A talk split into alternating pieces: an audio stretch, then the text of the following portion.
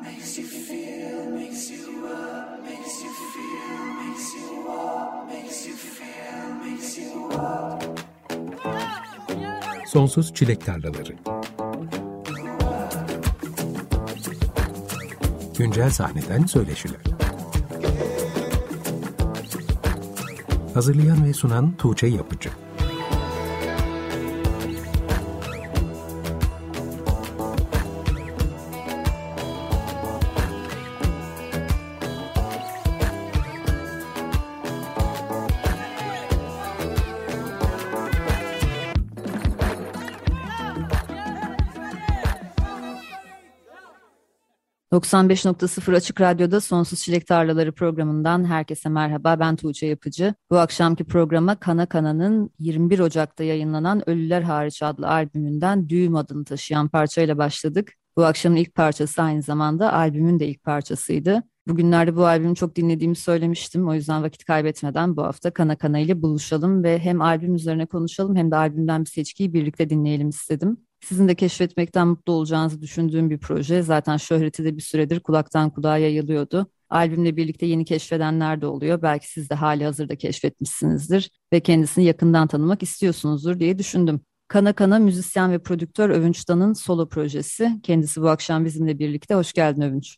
Merhaba, hoş bulduk. Selam. Nasılsın? Teşekkür ederim. İyiyim. Herkes gibiyim. İşte koşullar, pandemi, evde olmak, dışarı çıkmaya korkmak, çıkınca dikkat etmek. Bildiğin gibi yani. Çıkınca tat alamamak. evet aynen aynen. Tat alamamak. Tat almaya başlayınca eyvah e, maskeyi çok mu takmadım acaba korkusu gelen o.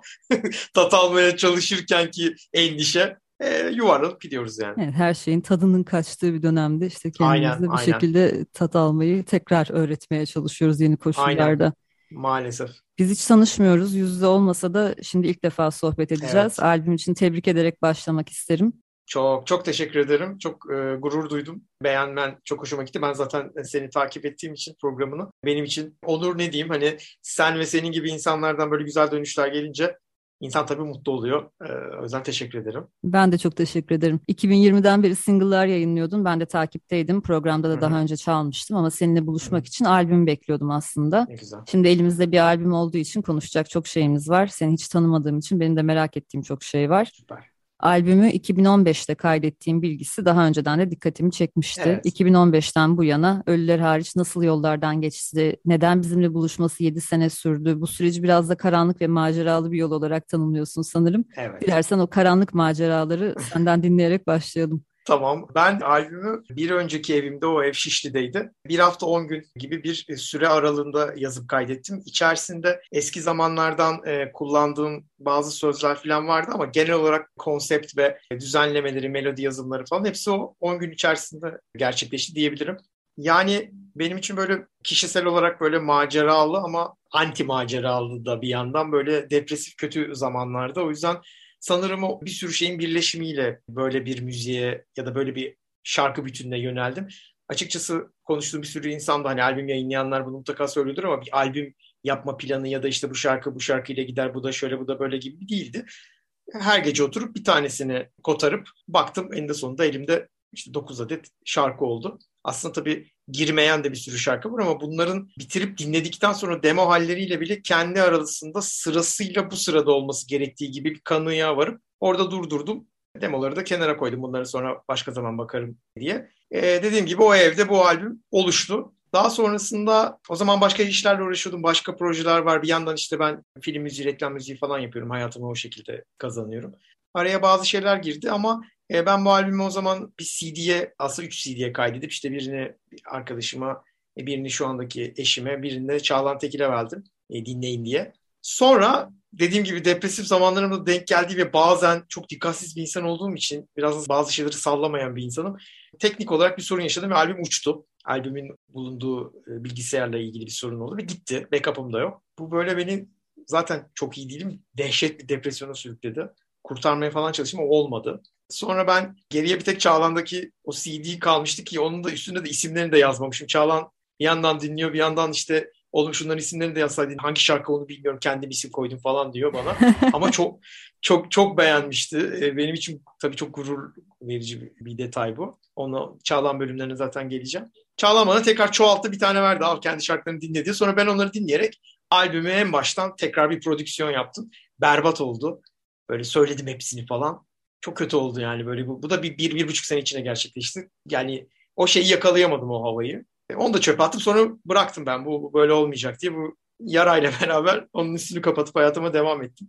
Sonra bir, bir buçuk böyle bir sene, bir buçuk sene arayla teknoloji geliştikçe şansımı denedim o bilgisayar ve hard diskle ilgili. Olmadı, olmadı, olmadı.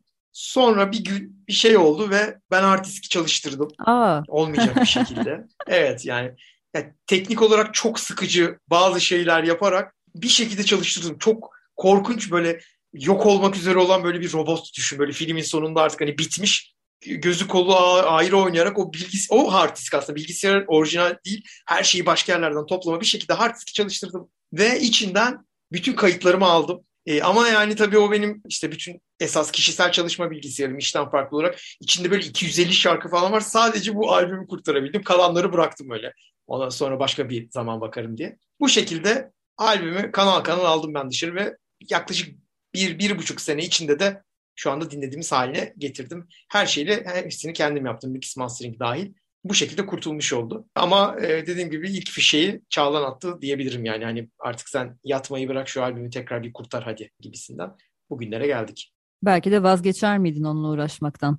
Ben çok vazgeçtim. Yani defalarca vazgeçtim zaten. Çünkü o hani bu mümkün değil, bu bir daha açılmaz lafını duyduğum anı için hala unutmuyorum. Olduğum önünde durduğum vitrini, telefonda adamın bana onu söyleyişini teknik bir insandı. O bende böyle çok önemli bir yer etti. Çünkü kendi salaklığımla işte Görkem'le Aptal diye bir şarkı var albümde mesela benim bayağı. Ee, işte salaklığına doyma gibi bir şey var. İnsanın en sevdiğim insan modeli hatasının farkında olan ve bunu kabullenebilen insan. Ben öyleyim diye değil ama bunu yapmazsan zaten hayat senin için hiçbir zaman verimli geçmiyor. Dünyayı suçlamanın halim yok. Benim salaklığım bugünlere geldi ama iyi ki de geldi mi? Yani Çağlan dinlemiş olsa yayınlandığını görmesini çok isterdim. Onun dışında belki de iyi ki geldi. Şu andaki halinden çok memnunum. Etrafımdaki insanlardan çok memnunum. Albüme dahil olan sürece. O yüzden bu zaman olması çok güzel. Bir tek Çağlan'ın dinleyememiş ol yani görememiş olması çıktığını bir sorun bu kadar. Çağlan kesin görüyordur. Şu an dinliyordur bence. Ya umarım ben o, o kısımlarda çok herhalde yani büyük ihtimalle görmüyor ama yani e, ne diyeyim biz bunu Tamar Records'tan çıkardık bu albümü Hakan Tamar'la beraber. Beni Çağlan tanıştırdı Hakan'la. Ben Hakan'ı zaten tanıyordum yıllardır ama merhaba merhabayız. Hayır abi böyle olmaz bunu Hakan yapmalı dedi. Çünkü ben böyle mainstream belli yerlere bir iki bir şey dinletmiştim ve çıkacak gibiydi. Çünkü duyan insanlar tepki veriyordu yani güzel iş bu yapılır falan. Çağlan dedi ki oğlum bunun ruhu, ruhunu kaybedersin. Sen zaten öyle bir tip değilsin. Bu yaşa geldin sürekli kendi dediğini yapa yapa. Bunu da yapamazsın öyle. Bunu tam Hakan yapar. Tam siz birbiriniz içinsiniz falan dedi. E, dedim olur. Biz bir stüdyo e, seansı üçümüz bir araya geldik. Böyle sabah kadar albümü dinledik. Döndür döndür döndür falan. Orada üçümüz birbirimize söz verdik. Tamam bu Tamar Records'tan çıkıyor. Kopar bu. Allah müthiş daha grubun adı, adı falan yok bu arada. Yani grubun adı Çağla'nın o zaman koymasıyla Tabut olacak falan.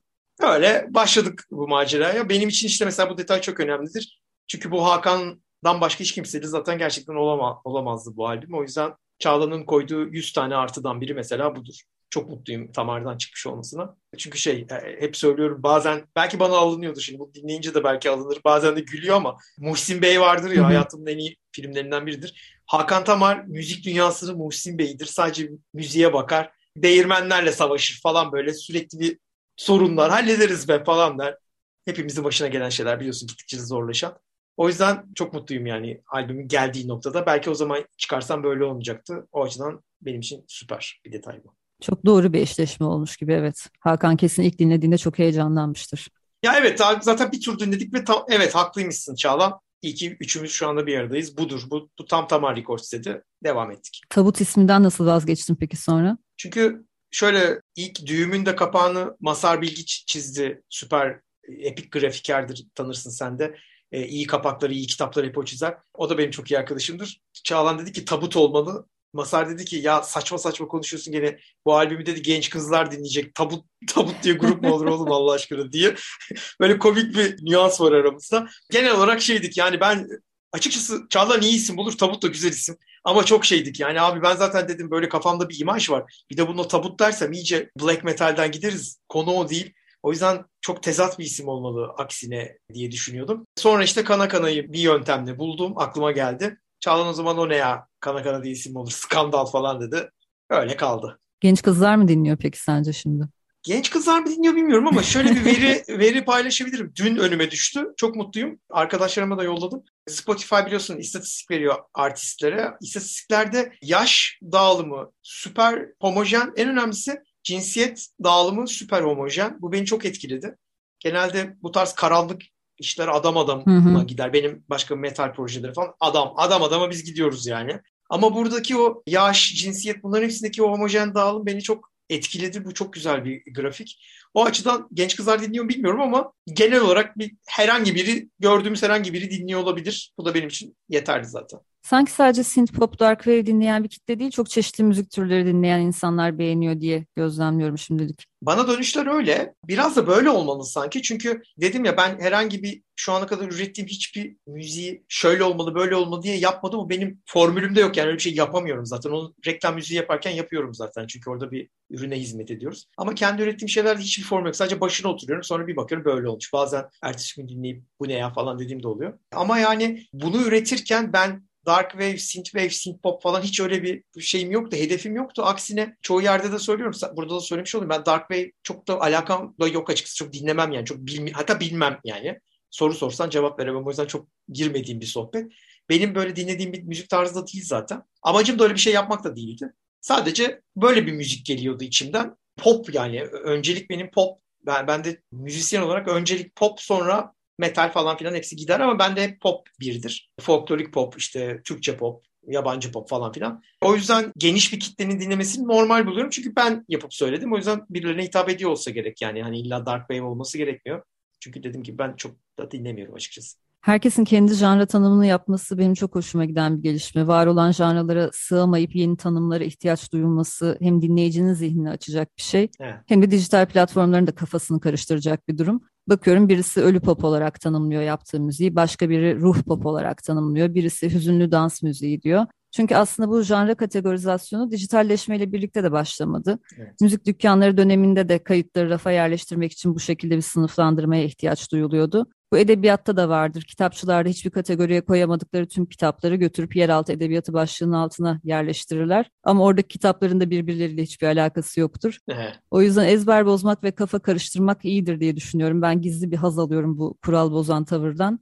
O kategorilere yerleştiren insanlar da ne yapacaklarını bilemesinler ve yeni çözümler üretsinler istiyorum. Sen de Kana Kana'nın müziğini Türkçe sözlü hafif gotik müziği olarak tanımlıyorsun. Kendin mi buldun bu tanımı? Evet kendim bir söyleşi ve yazı gibi bir şey yetiştirmem gerekiyordu. O anda aklıma geldi çünkü Türkçe sözlü hafif Batı müziği epik bir tanım bence. O zamanlar böyle hem çok etkilendiğim hem içten içe çok güldüğüm yani o ne, ne diyeyim sınıflandırmayı o yaşta garip bulduğum Batı ne ya Batı müziği Doğu müziği falan gibisinden. Biraz zorlama bir tanım gibi değil mi? Tabii ki zor tabii ki zorlama yani hani o hatırlarsan programın geneli zaten öyleydi ama başka bir şey yoktu. Hepimiz izleyip izliyorduk, bakıyorduk işte dinliyorduk falan.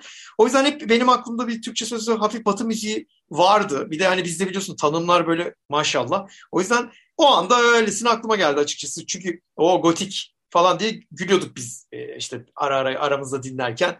Var bu da gotik oldu falan. Arkadaşlar benimle daha geçiyorlar. O yüzden o anda salladım onu. Yani hani tanımı da bu olsun falan diye yapmadı. Ben böyle şeyleri severim çünkü kelimelerle cümlelerde aram iyidir. Sonra kaldı insanların da hoşuna gitti. O yüzden böyle tekrarlıyorum. Yoksa hani aman illa diye değil. Sen illa dersen ki yok abi sen bir şey söyle. Yani ben genelde dark dark pop diyorum insanlara. Çünkü pop müzik ve karanlık bu kadar. Şimdi o zaman bu albümden iki parça daha dinleyelim.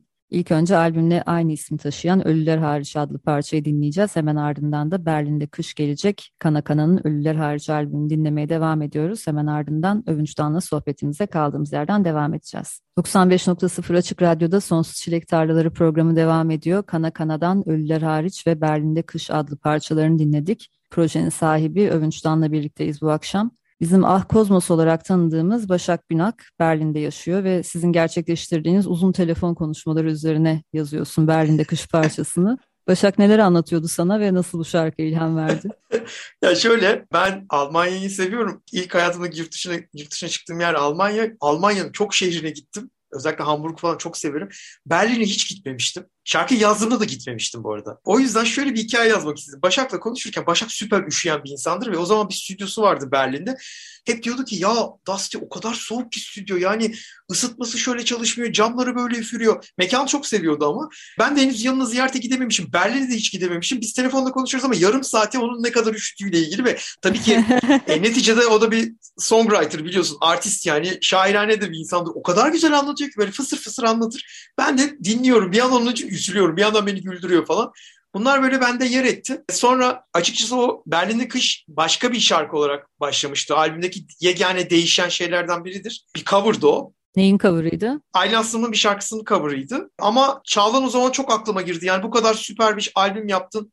Cover ne işin var? Yani tam güzel olmuş da ne işin var abi? Bu kadar güzel müziği yani orijinali hiç ilgisi yok. Bence yiyorsun. Bu albümde cover olmamalı. Yapma yani. 90'larda mıyız, 2000'lerde miyiz falan gibi aklıma girdi. O uzun zamandır kafamı kurcalıyordu. Ben de o yüzden üst, üzerindeki bütün o cover'ına ait olan orijinal her şeyi attım. Geriye bana bir altyapı kaldı. Üzerine yeni bir şey yazmak istiyordum. İşte Başak böyle bir şeye sebep oldu sağ olsun. Çok severek onu bir anda yazdım. Hatta yazdım, kaydettim ve ilk Çağlan'a gönderdim. Çünkü Çağlan Pentagram konserine Berlin'e gitmişti ve sokaklarda geziyordu böyle bir story atmıştı işte e, Winter in Berlin falan diye alfabeyle gönderme o çok sever. Ben de şarkıyı ona attım oğlum bak üstüne böyle bir şey yazdım diye bayıldı. Aa inanılmaz olmuş gene ne yaptın falan. O yüzden benim için çok kıymetli bir şarkı. Hem Başak'la böyle bir anısı var hem Çağlan'la anısı var. Bir anda bir de üzerine sonradan yazdığım için kana kana diyebilme şansım da oldu. Çünkü grubun ismini sonradan koydum. Şarkıları çok önce yazmıştım. Böylece şarkıda da kana kana da diyebildim. Bütün istediğim her şeyi gerçekleştirmiş oldum özetle. Albümünde son yazılan şarkısı olmuş galiba. Son yazılan şarkısı oldu evet. Şimdi albümde çok geniş bir künye yok. Böyle insanlardan bahsedemeyeceğiz. Başka müzisyenlere atıfta bulunamayacağız. Çünkü albümündeki evet. evet tüm şarkıları sen yazdın, besteledin, çaldın, söyledin, kaydettin, editledin ve albümün mix ve masteringini de kendin yaptın. Öyle oldu evet. Kana Kana'nın ilk single'ını yayınlaması pandemi dönemine tekabül ettiği için henüz canlı izleyemedim. Sen hiç konser verebildin mi bu süreçte? Konser veremedim çünkü e, aynı şey benim için de geçerli. Bir kere ben rock ekolünden geldiğim için bunun için yeni bir ekip yani bir sahne düzeni ve ekip toplamam gerekiyor. Çünkü bir o grup mantığıyla çalışmıyor bu şu anda icra etmek istediğim müzik. Ama şu anda çalışmasını devam ettiriyorum. Yakın zamanda onu yapacağız çok çalmak da istiyorum. Her zaman birlikte çaldığım eski gruplarımdan da bir çok sevdiğim gitarist arkadaşım var Can Çalışkan. O zaten ikimiz zaten beraber çalacağız bunu. Bir tane de üçüncü bir kilit bir arkadaş olacak. İşte üç kişi sahneye taşımaya çalışacağız. Şu anda hazırlıkları devam ediyor. Mutlaka çalacağız. Zaten her yerden de duyuracağız. Ondan sonra da çalabildiğim kadar çalmak istiyorum bu albümü ta ki sıkılana kadar. O yüzden şey henüz yapmadık ama geliyor yolda. Böyle tek kişilik dev kadro çıkan albümlerde hep şunu merak ediyorum. Sahneye acaba nasıl bir ekiple ve nasıl bir setupla taşınacak diye ama herhalde yakın zamanda izleyeceğiz diye anlıyorum. Aynen öyle. Bunu ben her yerde dürüst anlatıyorum. Çünkü bu, bu ürettiğim müziğin fıtratında var diyeceğim. Komik olacak ama yani bu müziği canlıya taşıyacağım derseniz 10 kişi. Ama canlıya taşıyamam. O zaman da ben böyle bir müzik yapmayayım da diyemezsiniz. O yüzden minimal tutup işte altyapılar, teknolojiden faydalanmak, işte e, sync'ler biraz, drum machine'ler biraz böyle derken biraz sırtımızı oraya verip ki ağırlıklı baktığımda hemen hemen herkes de böyle yapıyor. O şekilde canlıya taşıyacağız. Önemli olan açıkçası o ruhun, o hissin seyirciye geçmesi. Onu geçireceğimizde hiç şüphem yok. Çünkü çok hevesliyim bu konuyla ilgili ilginç şekilde. O geçtikten sonra nasıl icra ettiğimiz hiç önemi yok bence. 10 kişi sahneye taşımanın da zaten fizibilitesi yok yani. Hele şu dönemde aynen. Mecburen başka bir çözüm bulunacak evet. Aynen öyle yani. Judas Judas Priest 5. ya 5. elemanı sallasak mı gitaristi diye düşünürken evet. biz 10 kişiyi yani toplayamayacağız özetle.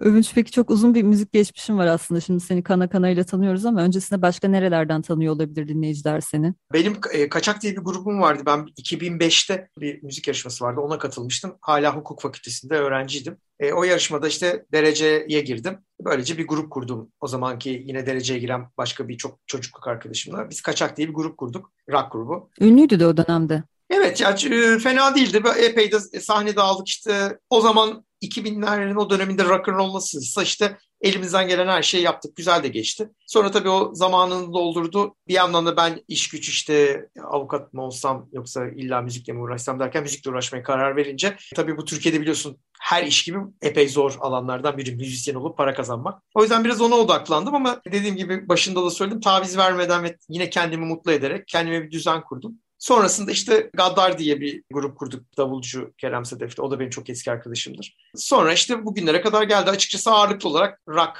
metal scene. Onun dışında bir sürü işte belli albümleri produce ettim, düzenlemeler işte ailenin aslında bir sürü şeyler yaptık falan. Oralardan illa denk gelen olmuştur. Karavanda durakta bir takım mesailer yapılmıştır diye tahmin ediyorum. Tabii tabii aynen o zamanlar oralar esas pulp falan vardı hatırlarsın. Evet, evet. Oralarda böyle hafta, hafta içi çılgınlıklar durak şey durak diyorum neydi Bronx falan öyle. Çaldık çok zevkli zamanlardı. Ee, şey gibi de konuşuyor olmayayım hani böyle e, abi eski günler yaşlandık falan değil sadece zaman değişti bu kadar. Gaddar da devam ediyor bir yandan.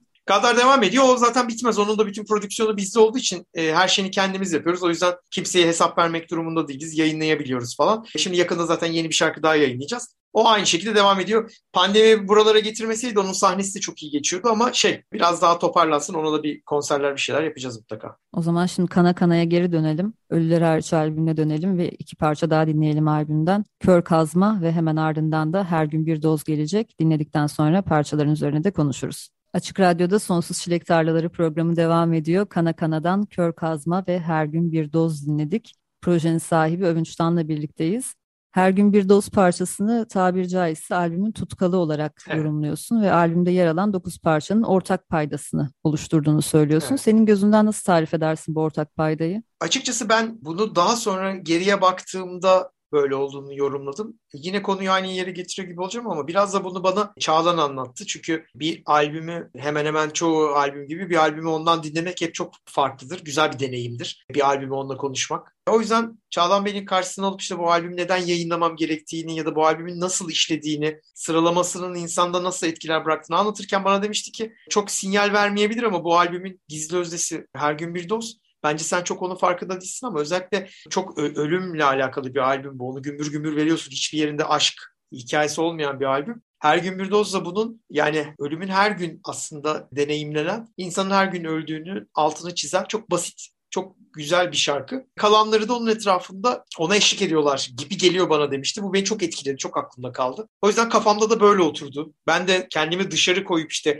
bir sene ara verip sonra tekrar dinlediğim zaman gerçekten öyleymiş kararını verdim. O yüzden sorulduğu zaman da hissimi bu şekilde anlatıyorum. Ha senin favorin mi dersen ben bir favori gösteremiyorum albümde. Ama yapıldığından beri ilk başlayan, ilk yazdığım şarkı Ölüler hariçti. Onun bir küçük bir yeri var. Bir de Karakura'nın böyle bir yeri var. İkisi böyle bir küçük bende bir şeydir yani hani ne diyeyim. Bir nüans farkı belki bir adım fark var. Ben de favori gösteremiyorum albümde. O yüzden bu akşam altı parça çalıyoruz zaten seçemedik. Süper. Dinleyicide bir yansıması oldu mu sence bahsettiğin durumun? Şu an albümden en çok dinlenen parça gibi görünüyor her gün bir doz ama sadece dinleme sayılarına bakarak yorum yapmak da istemem. Belki sen albüm çıktığından beri gelen yorumlar üzerinden bir değerlendirme yaparsan daha sağlıklı olur. Her gün bir doz albümün öne çıkan parçası oldu diyebilir miyiz yoksa herkesin başka favorileri oldu mu albümden? şunu yapamıyorum. Bunu ancak yakın çevremin yorumlarıyla hı hı. bir çıkarıma varır gibi oluyorum ama onun dışında şunu yapamıyorum. Eninde sonunda insanlar önlerine ne düşerse önce onu dinliyorlar. O yüzden şu anda insanların önüne her gün bir doz düşüyor. Çünkü gerek Apple Music gerek Spotify listelerinde önemli yerlerde kendine yer buldu. Parantez açayım bu konuyla ilgili ben hiçbir şey yapmadım. Yapmıyorum da. Özellikle olarak da bu albümle ilgili. Yer buldu. Birileri beğendi ve şu anda o listelerde yer veriyorlar. O yüzden her gün bir doz ben de ona bir görsel yayınladığım için öne çıkıyor. Ama onun dışında inan ki neredeyse eşite yakın her şarkıyla ilgili benzer yorumları farklı insanlardan tanıdığım tanımadığım alıyorum. Bu da beni süper süper mutlu ediyor. Çok keyifli. Böyle yakıştıramayacağım derecede büyük övgüler dinliyorum.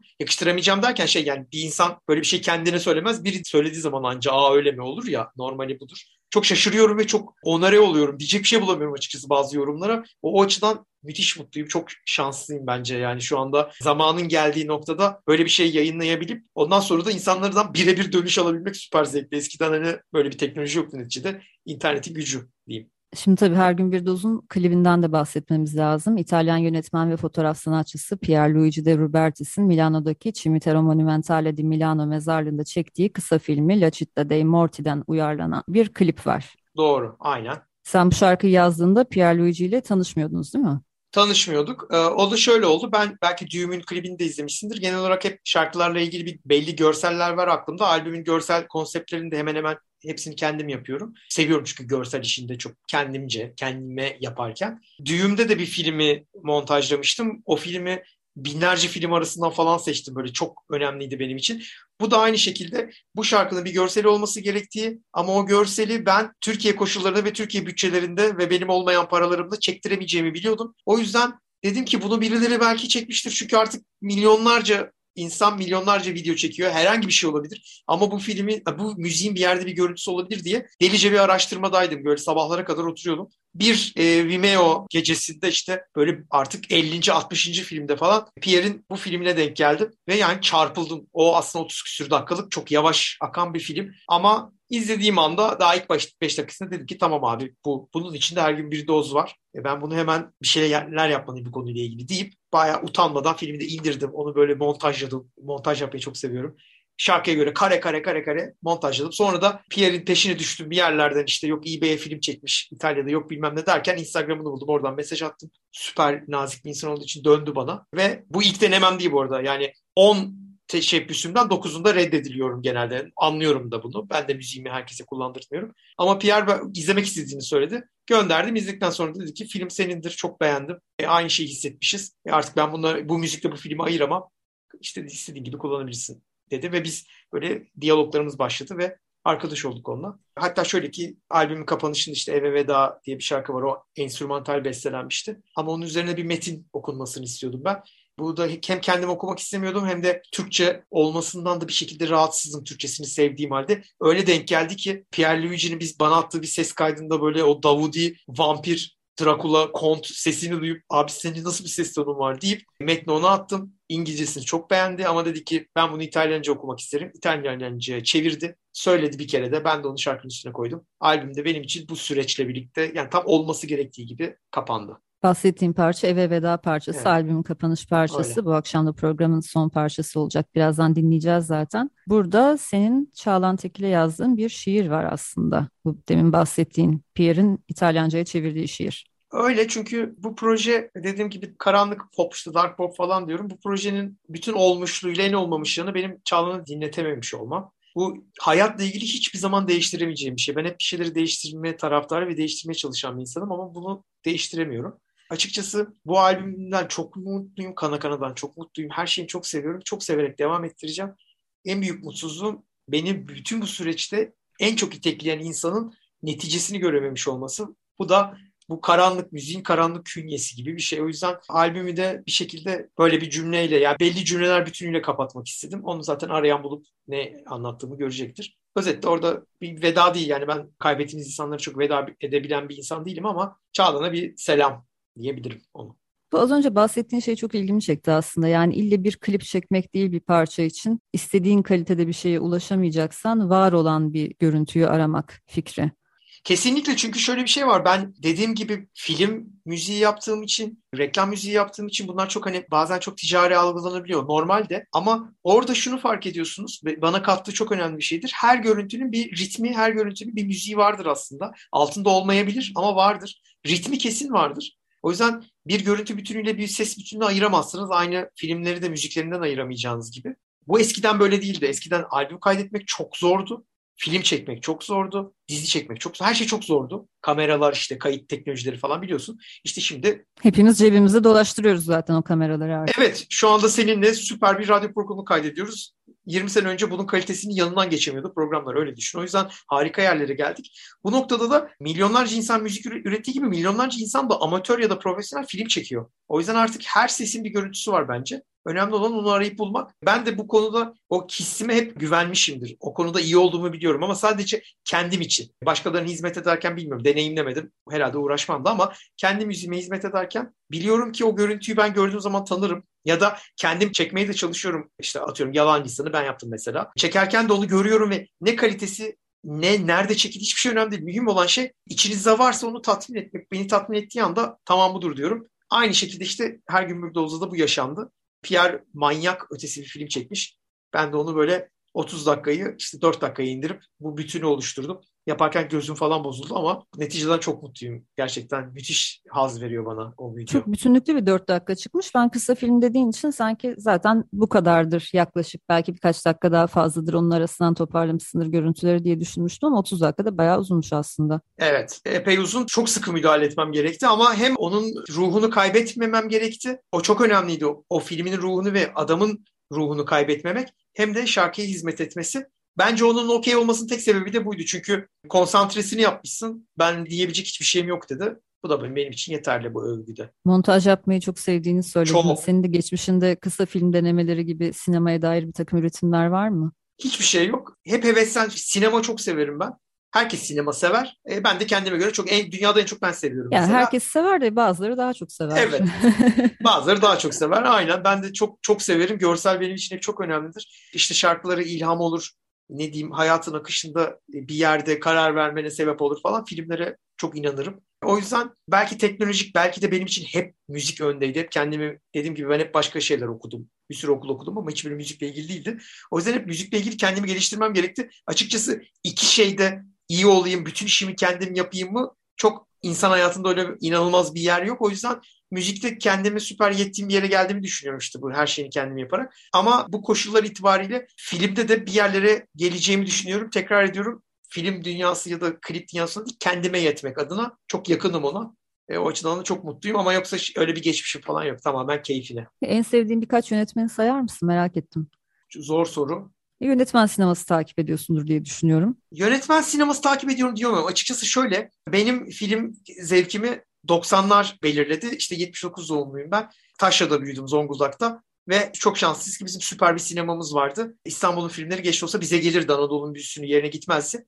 Ben eksiksiz bütün Hollywood filmlerini izledim o zaman. O açıdan işte James Cameron'la falan başladı bunlar. Daha çok işte bilim kurgu belki daha çok işte ya da belli işte Türk yönetmenler falan onlara odaklandım. Ama e, film ayırmaksızın o film bende bir his yaratıyorsa direkt peşinden giderim. 10 kere 20 kere izlerim. İşte ondan faydaları hiç utanmam falan her yerde de överim. Ee, öyle bir sinema anlayışım var. O açıdan hani şimdi net şu bu diyemem çünkü çok geniş olur ama öncelikle 90'lar sineması diyebilirim yani. Ben gerçekten tutkulu bir izleyici olduğuna ikna oldum. Çünkü öyle olmasaydı eğer ezberlediğim birkaç tane yönetmeni de çok rahatlıkla sayabilirdim. Yok hiç sayamam Anında. ya. Yok, mümkün değil.